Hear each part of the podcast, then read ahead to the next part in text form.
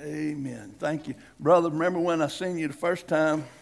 I asked you, did you play the violin or the fiddle? I believe you played the violin. How about you? Amen. That was beautiful, brother. Thank you for coming today and blessing us. And what a blessing to be able to worship Jesus. And Jesus has given us so many ways and so many things to use to bless Him. But no matter what you got, thank God that violin was here today. But the only thing you can really worship the Lord with is your heart. Amen. Because if your heart ain't in it, doesn't matter what else you got.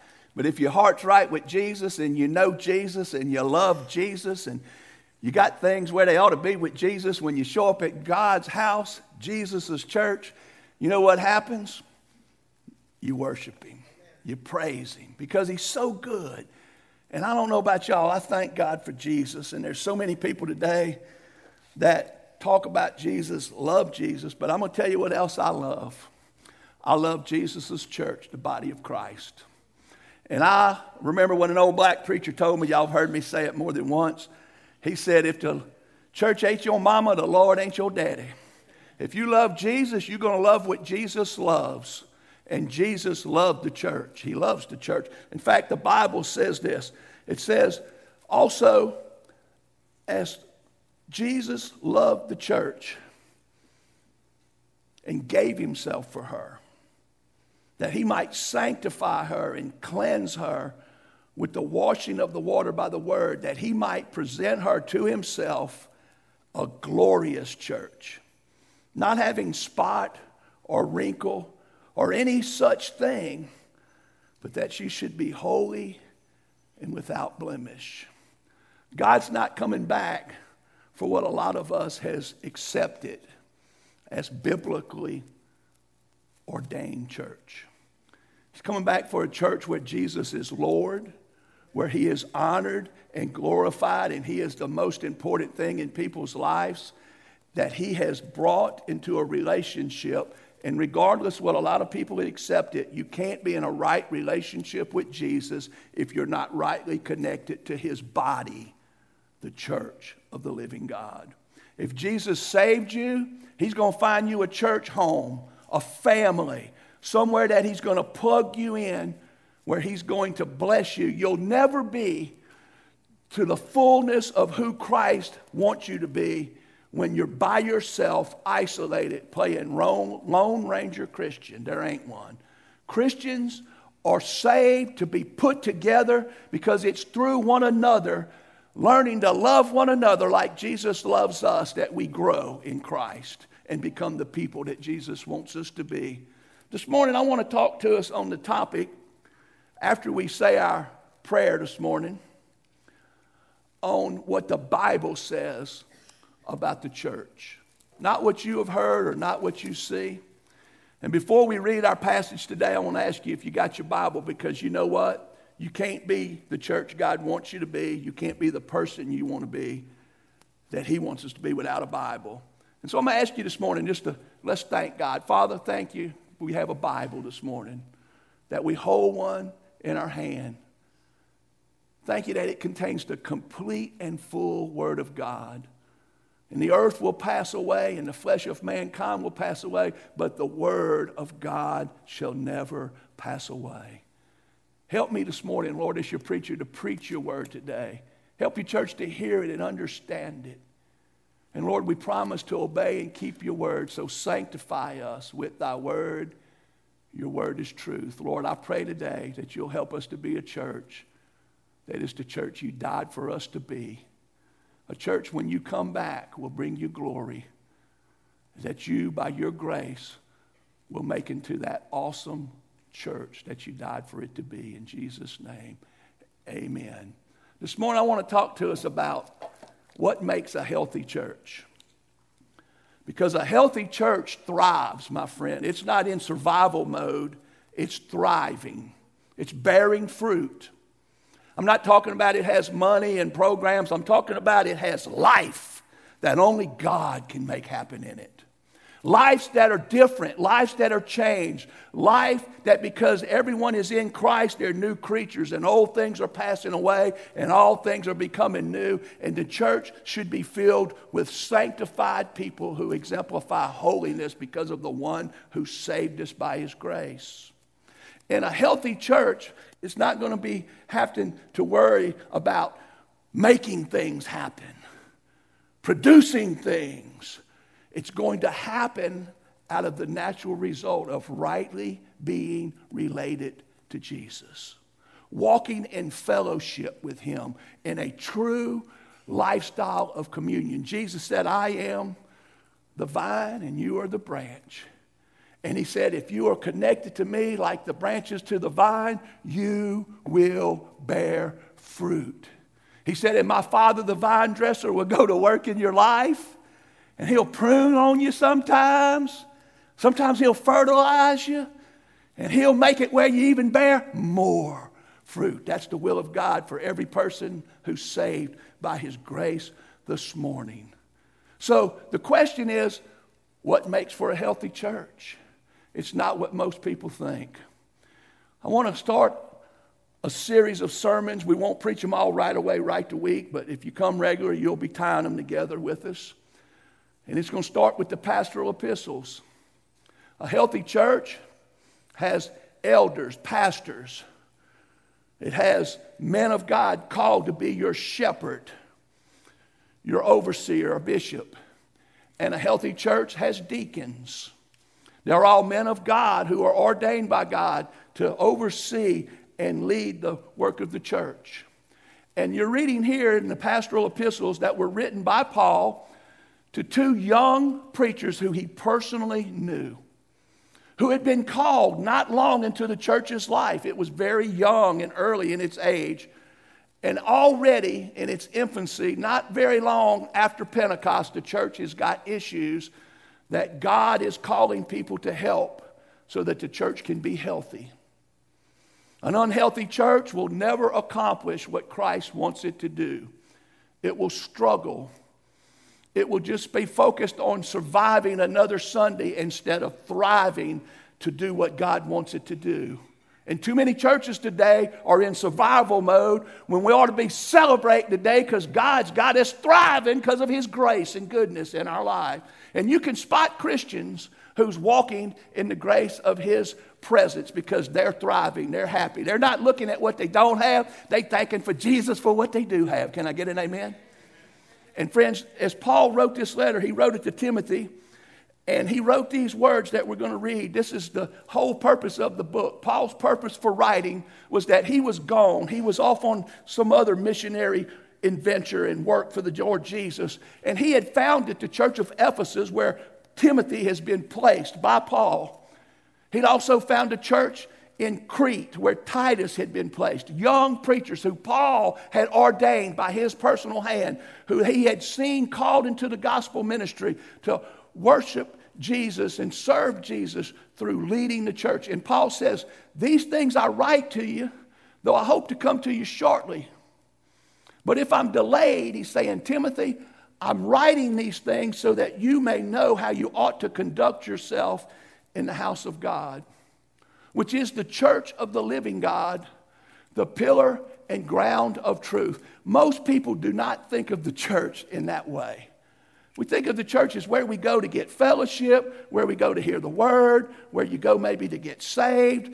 And certainly you should get saved at church. But friends, listen, the church should be going out there getting people saved. But you do know that the church, according to God, is the house of God. It's the, the church is of the living God. It's the pillar and ground of truth. That's something that means something to God. And Paul, when he first started, if you look with me and you're in that place with me in your Bible, and I hope you are, I want you to look with me at a verse in chapter 4, verse 14. Paul says, Timothy, do not neglect the gift that is in you. The gift that is in him is he's been called by God to pastor a church. He's been given that appointment by God. If he didn't get that appointment from God, Lord forbid if he gets in charge of a church.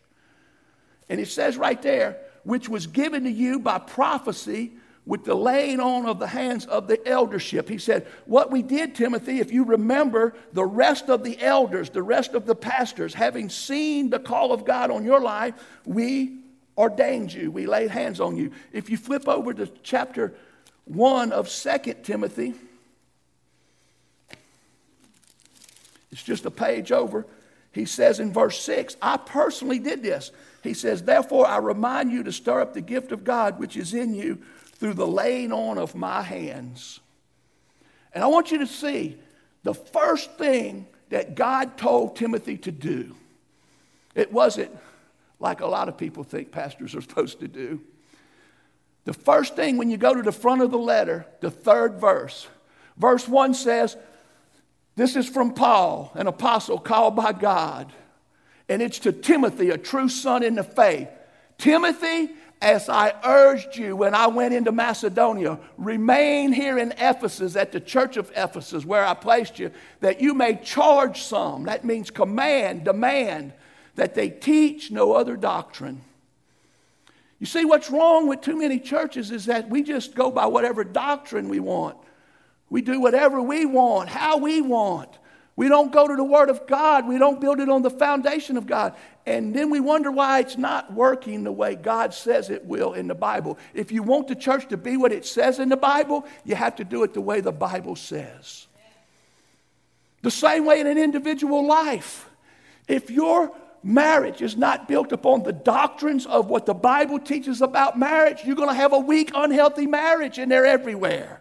If you have a family come out of that marriage and your family is being built and it's operating outside the doctrines and the teachings of the Word of God on how a family ought to be, you're going to have a dysfunctional, messed up family. Can I get an amen? They're everywhere.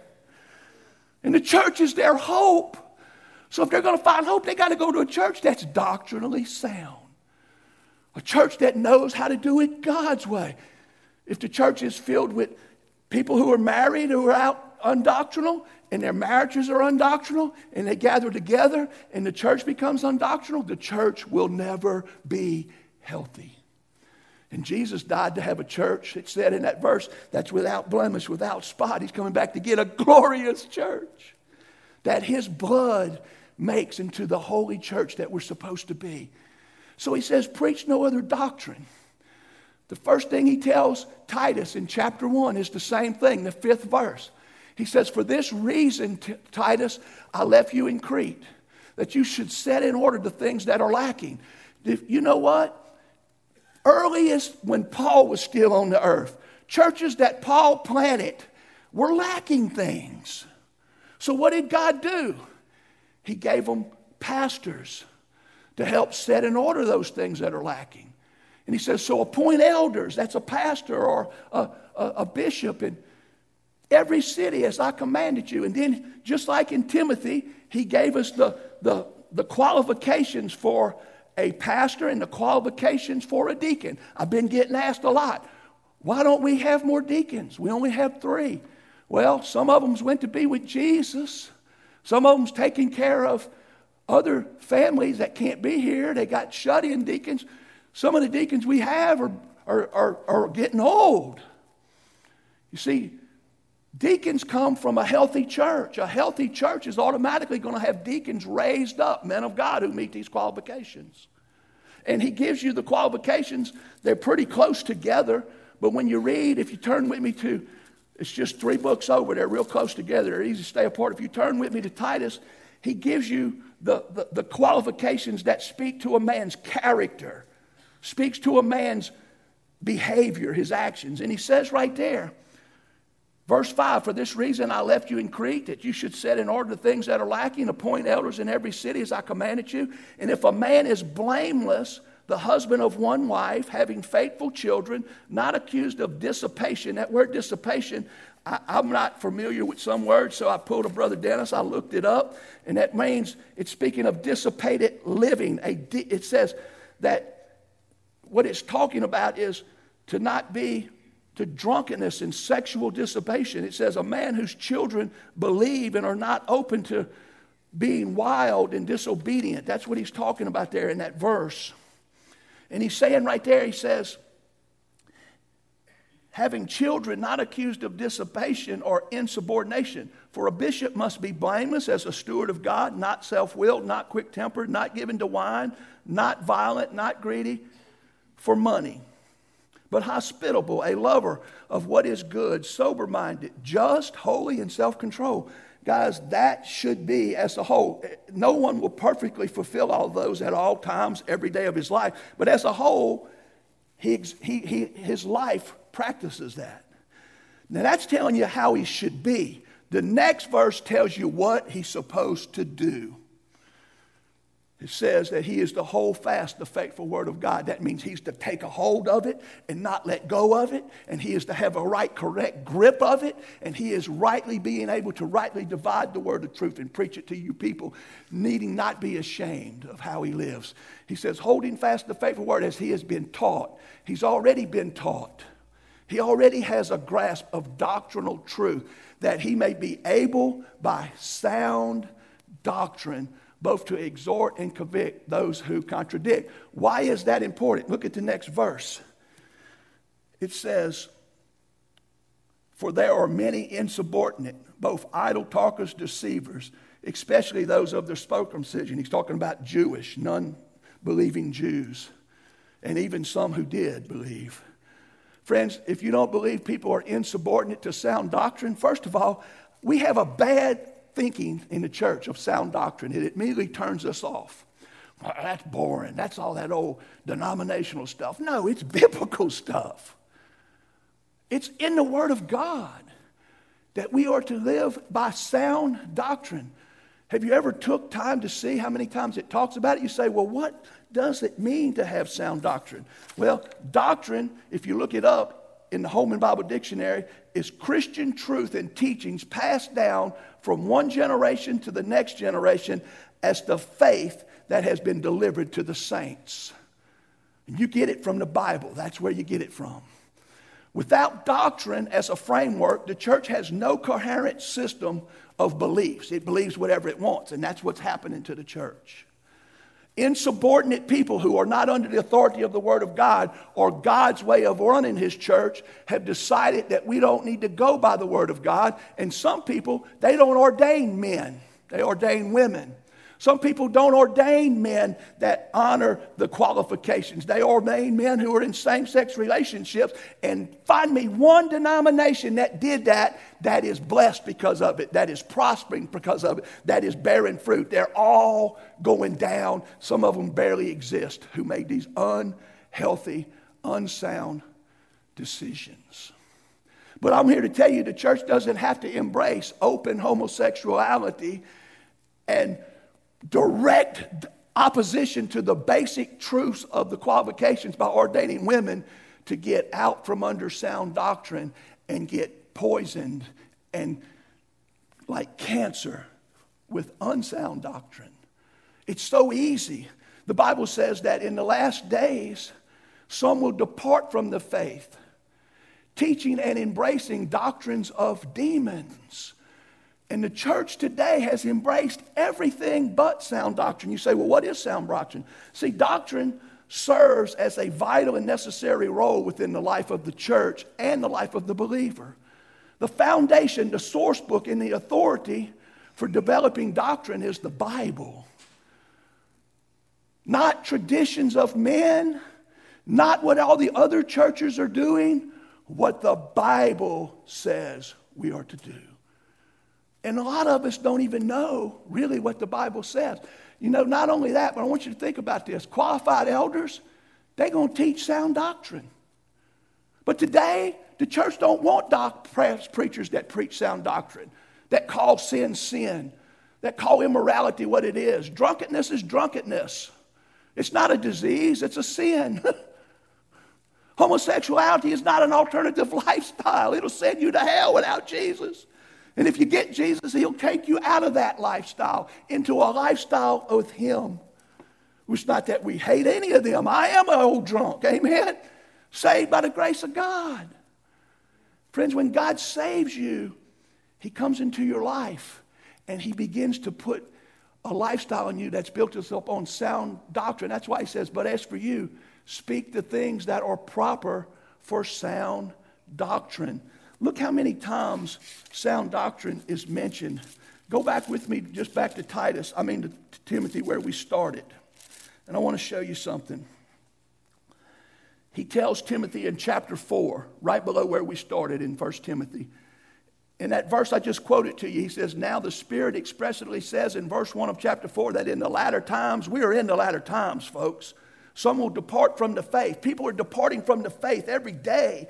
They go to college and they come back woke because they wasn't built upon a foundation of sound doctrine. They were built upon youth group and um, going to church and having fellowships, and, but they wasn't built upon the Word of God. And if you're not built upon the Word of God, your relationship with Jesus will be tough. And so look at what he says right here. He says, when you get down in verse 6, if you instruct the brethren in the things, you will be a good minister of Jesus Christ. Instruct. Nourished in the words of faith and the what kind of doctrine?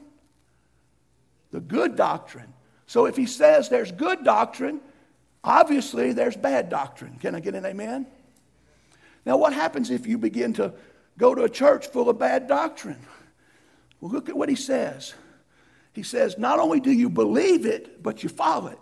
Timothy, which you have carefully followed, not casually followed, carefully followed. Guys, the reason so many of our marriages have become casualties and so many of our families are becoming dysfunctional and our churches are like that and they're not seeing what God can only do happen in them is because too many of us has embraced the philosophies and the thought of the world instead of God. We don't have a worldview. I love Mike Johnson. Not because he's from Louisiana or he's a member of Cypress Baptist Church, but he's wise, he's bold, and he speaks with courage for Jesus Christ. He's our new, if you don't know yet, Speaker of the House. Oh, Hannity got him first. Said, Well, my, uh, who's Mike Johnson? No one ever heard of him. Jesus knew who he was. How Mike Johnson got in? Brother Lane, he had me laughing. He said, It's almost biblical. Well, we know God had to have done it or he wouldn't be in there. Now they're scratching their heads saying, How'd we let this happen? Hannity said, Well, people's wanting to know about social issues. Where do you stand? Mike said, Go get any Bible off the shelf and read it. That's who I am. That's where I stand. It, when they was trying to get him, they had everybody that they thought was the one to do it. They tried everybody. Them RINOs and them bought into the system, apparently. And they tried to get everyone, and it wouldn't go. It reminded me when Samuel got the word from God Samuel, I just fired Saul. He's no longer king. I got me a new king down at Jesse's house. You see, God is in charge of who serves him and does what he wants to do, not us. We get to vote, but God ordains men and puts them where He wants them. And so they picked the one they thought he couldn't get them in there. They picked another one. It was like when Jesse went there. He brought the oldest, Jesse. Oh, he looks like a king. God said, Nope, he ain't the king. The next one comes. Well, certainly he must be the king. He looks like God said, No, he ain't the one. They got down to where they didn't have nobody left. That's what it looked like with Mike. Who they gonna get? Then all of a sudden, out of nowhere, Mike Johnson. Who is Mike Johnson? No one in up there knows who he is. And God said, That's the one anointing. When Samuel seen David, he said, I ain't got but one son left. He's my youngest. He's out there keeping the sheep. Well, go get him. God said, That's him. He didn't look like a king. He wasn't old enough to be a king, but God said, That's my king. That's how God works. He don't work the way we work and the way we think. He don't run business like business. He runs his church according to his word through the spirit and by the truth of this book. And if he calls a man to preach, that man's going to preach his word. You see, the source of sound doctrine comes from Scripture. All Scripture is given by inspiration of God and is profitable. Profitable for what is the first thing he says? Doctrine. The last thing most people want to go to church for is to be doctrinally taught the truth of God's word. They want to be tickled. They want to be made feel good. They, I love preaching Jesus. I wish I could preach Jesus this morning. I preach Jesus, and I'm preaching Jesus. This is about his church. But guys, we can preach and get people saved, but if they come into an unhealthy church, they're going to become an unhealthy Christian. And they need churches that want to do it God's way with people who want to let God show us the foundation. And friends, listen. Not only is it profitable for doctrine, but it's profitable for reproof. Reproof is exposure. Remember when we had them old cameras? Brother Sam, you don't even know what they are. See, we used to have cameras that you didn't get to look at on your phone. You had to take a picture, and then you had to pick all your film, and, get, and then you had to take your film out, and you had to take it to Walmart, and you had to pay them to expose it and develop it. And when you got it back, you got pictures and you got what?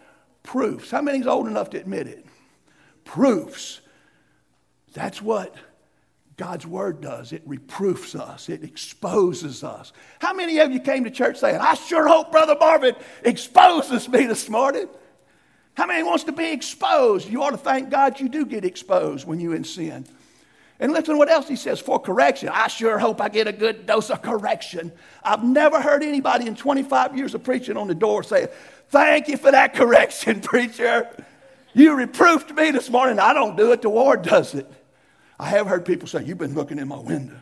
I got that text saying, Don't be mad at the pastor. He didn't know you was doing that when he preached that sermon. I love that. Thank y'all for sending that to me. But it's for instruction in righteousness.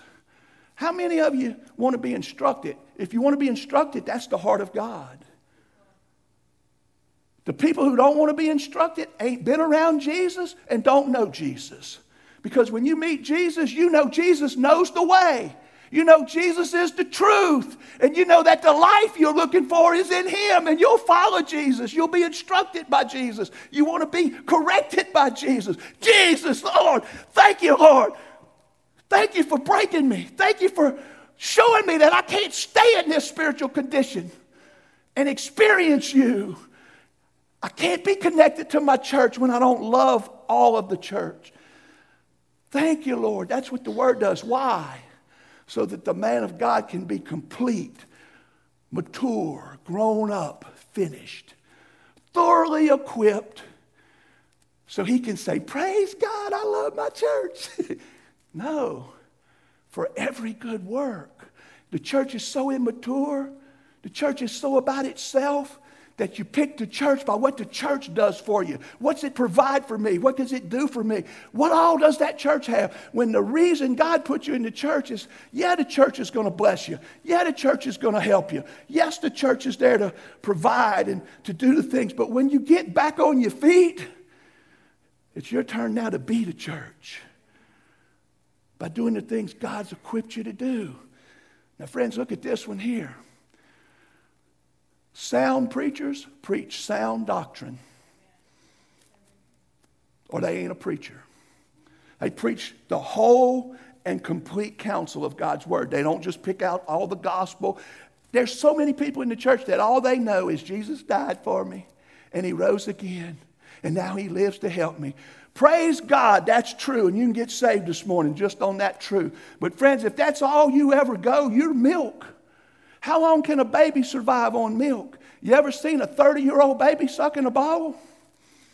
But we got people in the church that are still on the milk of God's word that have not grown. And then they wonder why they struggle in this God forsaken, sometimes it looks like, world. Friends, God's give us all that we need. And he says, Preach the word, be ready in season and out of season, convince, rebuke, exhort with all long suffering and teaching. That's what he tells the preacher to do. And do you know what he tells the preacher will happen? He told Timothy in chapter 4 of 2 Timothy, he says, Preach the word, do just what that says, for the time will come when they will not endure sound doctrine. They won't want to hear sound doctrine. They won't want to hear about living godly and forsaking the world and living for the Lord and serving Him through the church.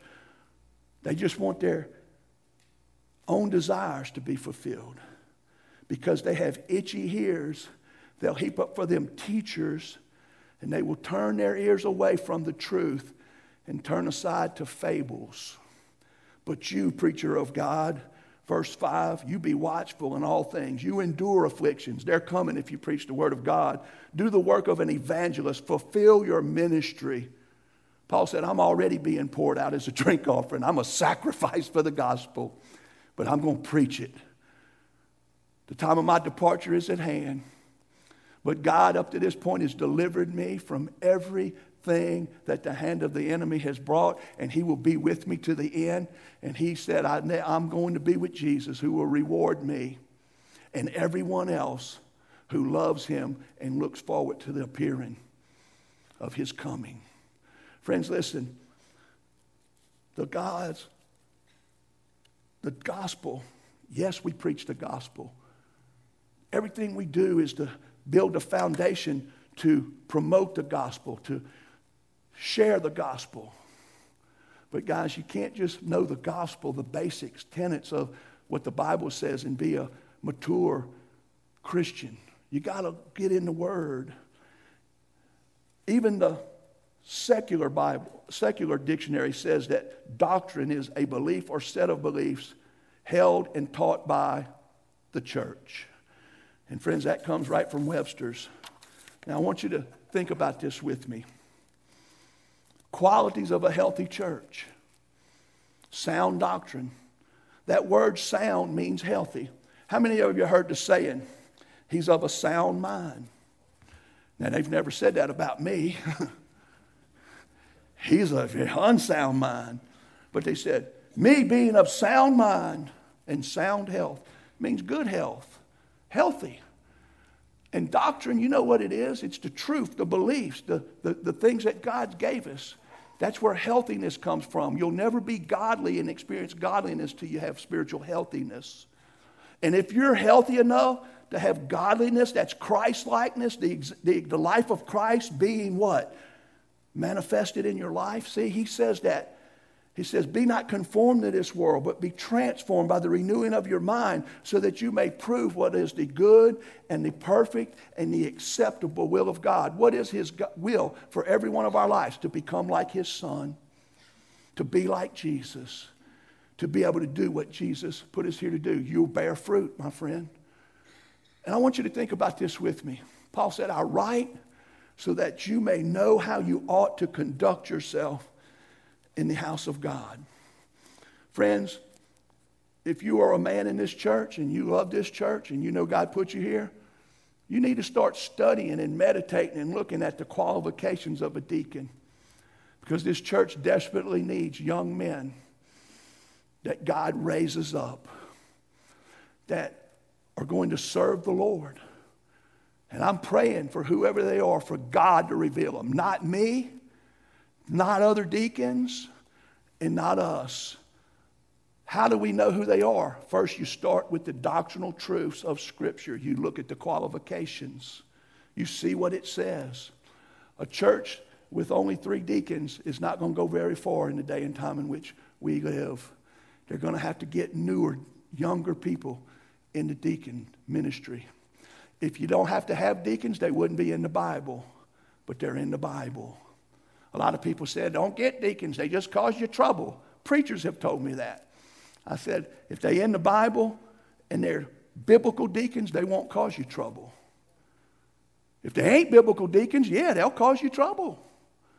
But if they're biblical, built upon sound doctrine, they'll do what deacons do serve the Lord by serving his church, helping the pastor to do his job so that he can bless the church. And then the church begins to become healthy. There's one other thing that I'd ask you to read a while back, and I promise we're going to be quick. You see, what we do here at the Baptist Church is we try to model our church from the scriptures. And I believe that the Baptist Church, like every other church, is not perfect. None of us will ever be perfect upon this earth until Jesus calls us home. But, guys, we are to be striving to be faithful to the truth that He's revealed and be obedient. And friends, He's showed us not only in these three epistles, but the whole Bible. You see, it says all scripture is given by inspiration for God and is profitable for doctrine, every page of it. And so we got a lot of stuff in here that we can look at. You know, we have in our Baptist churches what they call pastors, deacons, and they have what we call committees. I would rather call them ministry teams. Because a lot of times committees think we meet and we have a chairman. I would rather have a ministry team that has a team leader that leads a group of people that are on that list to do ministry. You can't do ministry sitting in a room writing stuff on a piece of paper. Ministry happens out there, touching people, talking to people, meeting people's needs, organizing people, putting them together into teams that do the work of ministry for the Lord's church. We get a perfect model, and it's over here in Exodus chapter 18, believe it or not. You said, What's Exodus 18 got to do with the church? It's got a lot to do with a Baptist church. And I want you to turn there with me, and I want you to see something. No one would think this verse is important in that passage, but it's very important. And so it was on the next day. If you're familiar with this, and we're fixing to be through in about five minutes, maybe 10. Moses has just took the children and they have experienced their great salvation, their exodus, and they've been delivered from Egypt, and they're going out and they're out there, and now God's been blessing them and doing all kind of miracles in their life. And Moses sends to his father in law, Jethro, to go get his wife and kids and bring them to him. And Jethro's coming. And when Jethro gets there, Moses did just what we ought to be doing. This morning, we ought to be bragging about Jesus. We ought to be praising Jesus. We ought to be telling everybody about what Jesus has done.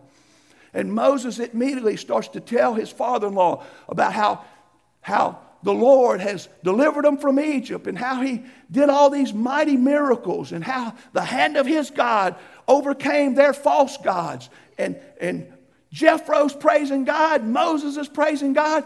Jethro or Moses one said, This is so good, we need to have a worship service. Go get all the elders, go get Aaron and the priest, bring them up here. And Je- who was a priest to the high God, said, We're going to have a, a, a offering, we're going to have a worship time. And that's what they do.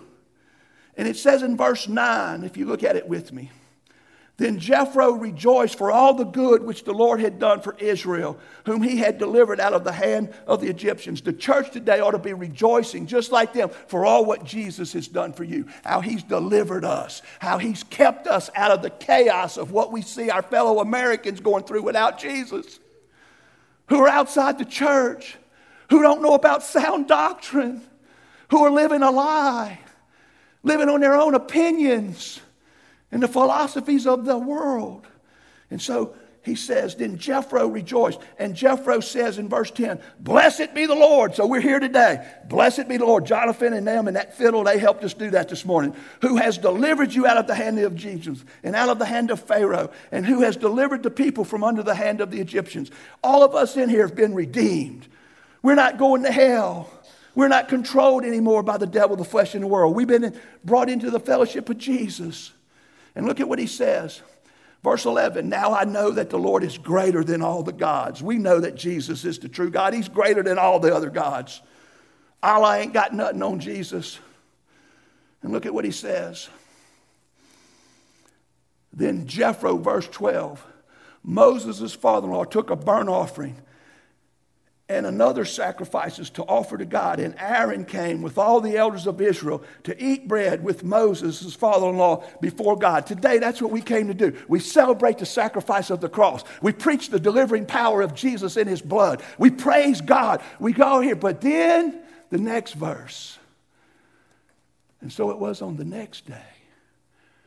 You see, a lot of us go home tomorrow, and you don't think about the church till next Sunday. But the church is still here tomorrow on the next day. And it still has to help people who have troubles every day, who need guidance and instruction every day. You see, the church doesn't cease to have to be the church. But oh, too many people in the church forget about the church till Saturday night. Well, I'm here to tell you for those of us who are the church, that some of you know what I'm talking about. If you the church, you are the church. 24 7. If you're a ministry team leader and you're over a ministry here, you don't just show up to do your ministry time. You're praying, you're thinking, you're planning, you're, you're asking the Lord to anoint, to lead, to bless, or you won't be fruitful. And you're spending time with the Lord and you're seeking the Lord and you're collecting with the rest of the people who are part of the church, even on the next day. And you're working with the leaders so that we can show you what God can do and how He does it. And friends, He has a plan. And, and Moses, the next day, it says in verse 13, and on the next day, Moses sat to judge the people. And the people stood before Moses from morning until evening. How many of you have realized if you're in children's ministry, you don't have to just worry about them on Wednesday night and Sunday morning? Some of them parents is telling you stuff on Monday. Some of them kids is needing help all through the week, and the same with everybody else. So when Moses' father in law saw all that he did for the people, see, that's what the people who are the church, they're doing whatever they can, everything they can for all of the people of God. And so Moses stood before Moses in morning until evening, from morning to evening. From day to day, from week to week, that's what the church does. That's what people who are called of God does.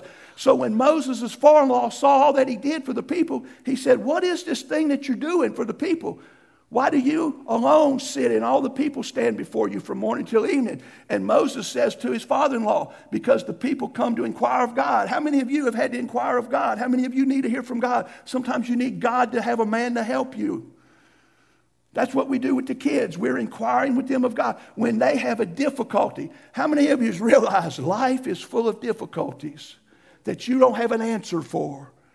That sometimes you got to go inquire of a more godly person, a leader in the church to help you. And look at what he says. And I judge between one and another, and I make known the statutes of God and his laws. Making known the statutes of God, that's sound doctrine. That's teaching them what God says is true. And Moses' father in law said to him, The thing that you do is not good. You and both of these people who are with you will surely wear yourselves out, for this thing is too much for you, and you will not be able to perform it by yourself. Listen to me.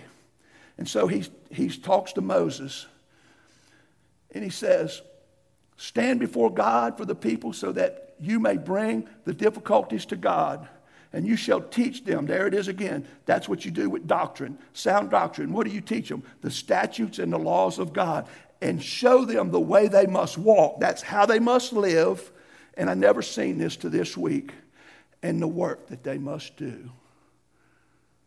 Did y'all catch that? Moses, don't just go and help them not to be mad at each other. Don't just go and judge between what's right and wrong. Teach them how to walk and live their life. And then teach them, once they learn how to walk and how to live for God, how to do the work that they've been called to do. And Moses said, What's the plan, Jethro?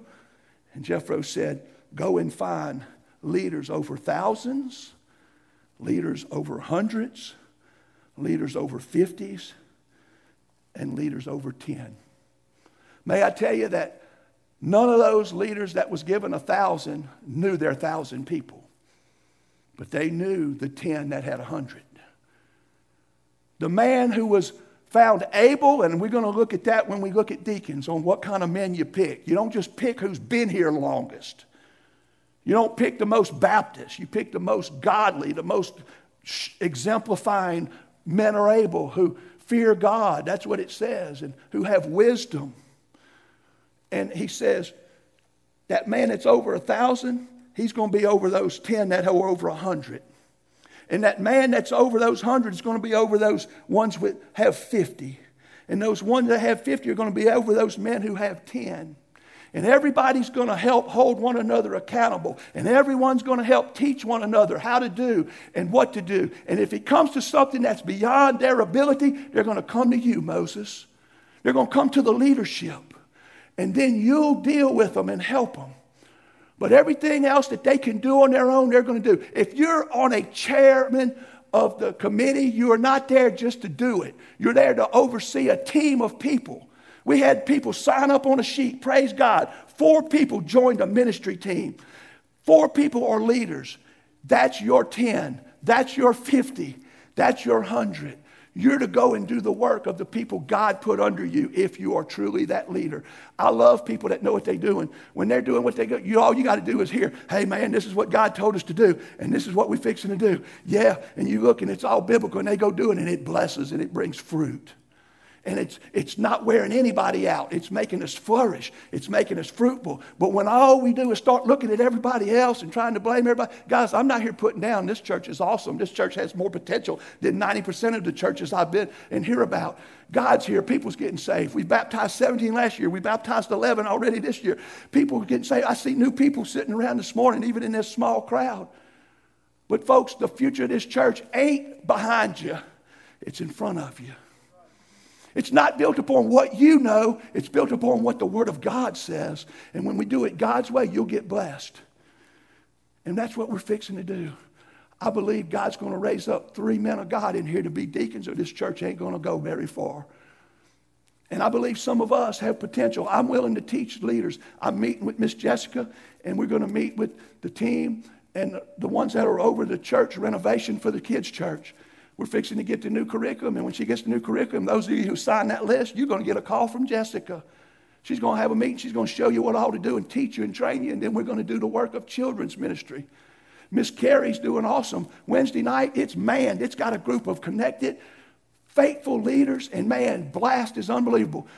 Sam had 20 youth this Sunday. We had so many kids this Sunday on Wednesday night. We had almost we had a bigger crowd Wednesday night than this, I guarantee you. We had to get extra tables and put them out. The, the, the, the, Bible study, you need you missing out. The Bible study on Wednesday night is growing. Can I get an amen? Man, there's people coming. We talking about the end times and Israel and Jesus coming back. And man, but them kids are all in there, and every classroom's got two dedicated teachers, leaders over them kids. They got a dedicated leader, Miss Carey. I went in there and I, am looking around. I ain't spying. I'm, I'm checking things out. But I'm peeking in there. And Wednesday, she's got them all sitting on the floor all around her. And, I, and first thing, old negative preacher. I said, dang, we went through all the trouble to buy them new chairs and they sitting on the floor. they ain't even sitting in them. But I just sat there and listened. And man, she's going over to prayers with him and they doing prayer requests. And Bradley's praising God how he hit, blessed him in his surgery, and she's teaching them how to pray and the blessings and the benefits of prayer. And they're sitting around and they're learning and they're being taught and they're being shown what sound doctrine is. And friends, if we don't build the children's ministry on sound doctrine, we're wasting our time. If you don't build women's ministry and men ministry and preaching ministry and worship ministry and youth ministry on the Bible, you're wasting time. And the church is wasting time when Jesus is coming soon. And guys, we got more to worry about than money. We got more to worry about than who's doing what and who ain't doing what and who's mad at who or who ain't mad, who I like and who I don't like. Friends, I don't know about y'all. I love Jesus. And Jesus told me, if you love me, you don't have a choice. You don't only have to like them, you got to love them. Amen? So we ought to get over that. And we ought to unite. And we ought to say, Lord, together we can make hell shudder. And I think we have. That's why he's attacking us. If you ain't getting attacked, that's because you're not part of the threat. But how many of you knows what I'm talking about? He been on the prowl, amen. You know why he's at your house? Because you are serious about this house. But guys, when we stick together in Jesus, we're, we're unbeatable. We're invincible. And we settle for way too less in the most churches today because we got the Word of God, the Spirit of God, and we've got the Son of God. And when you put all them three together, that's another Trinity, and it cannot lose. Can I get an amen? I'm here to tell you, I want to follow Jesus. I want to go by the Bible. I don't want to hear all this kind of stuff about this is how we always done it. This is what we only do. No, I want to hear what God's word says. And God says we're supposed to have deacons. Man, I'm looking around at some of you. Some of you, I'm telling you right now, I'm thinking you might be the one. If that scares you, you need to get to praying. Amen. But I'd rather be scared to be a deacon than be disobedient if God wants you to be and not be one. If I could, I'd quit so many times. But as hard as it gets to be sometimes to pastor, to preach, to stay faithful to the call of ministry, it'd be a lot worse to be disobedient and quit Jesus. Can I get an amen? I'm here to tell you, my friend, today is today for you to make a decision. Am I going to follow God in the Word of God? Am I going to follow him and his men that he's put around us and the leaders? Or am I going to just come to church like most everybody else and go home? God did not create the church to be a spectator sport. He created the church for us to not come and spectate. He created the church for us to gather together and participate. Can I get an amen? And we are participators. You're on the team. Somebody's the quarterback, Jesus is the coach. Somebody's the running back, somebody's got a block. Can I get an amen? There's no good quarterback without a good offensive line. And if you don't think that things change, yes, it changes. Friends, we all need to work on the team together. And we got an awesome team here. We got enough people here right now to turn Bethany and Greenwood upside down for Jesus, but it's up to you what we do. It starts with getting saved. Getting saved is not hard to figure. Are you saved today? Have your sins been forgiven? Are you washed in the blood? Are you filled with the Spirit and born again? Has Jesus come into your life and is He in your life changing and working in you day by day? Or do you just come to church thinking it's going to help? Jesus will save you and help you today. I want to invite you to stand with me. We're going to have a song of invitation. This is your song. This is your invitation, Bethany. This is the Lord's church, but it's the church He's called us to be. What kind of church are we going to be when Jesus comes back? Are we going to be the kind of church that He died and shed blood for?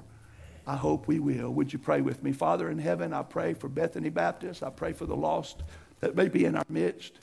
And I want to thank you, Lord, that in the midst of these times, when everybody seems to be going through motions, and there seems to be times when we just want to, if we could, fly away like that song we sang. But Lord, you still got us here. You haven't called us home. If you was through with us, you'd have done that. We're still here. And Lord, I'm praying today for you to raise up men and women of God, men who want to stand on the truth, who want to build their lives on sound doctrine. Jesus, you said this, not me. You said and spoke of two people, a foolish man and a wise man. The wise man built his house upon the rock of your truth, your teachings, your doctrine. The foolish man built his house upon the sand. And Lord, when the floods came and the difficult days showed up and the winds blew and the floods arose, that house fell because it was built upon the sand, the lies of the world. But the house that was built upon the rock, upon the truth, upon sound doctrine, it stood because it was built upon you, Lord, in your word. I stand with you, Lord. We stand with your word. Unite us today, Lord. Make us one. Help us to look past all the other stuff and to just see the important stuff. That where two or three are gathered in your name and pray, you're there. Where your word is being preached and your word is being honored, you're going to use it and bless. And where people are living and filled with your spirit, they're going to be fruitful and bear works worthy of the calling that you've put upon us. Lord, today, help people to answer that call. Lord, I'm praying that you'll raise up some men in this church to be deacons that'll come to me and say, Look, Brother Marvin, I want to talk to you. Could you sit down with me with the Word of God? Let's discuss this together about what's it mean to be a deacon. And Lord, I'm praying and believing there's some here, even in the sound of my voice. And I'm thanking you for them already, Jesus. Thank you, Lord, for your church. Thank you for the blood and for the, the, the cross that made it all possible. And Lord, help us to do our part and to obey and follow you today. In Jesus' name, amen.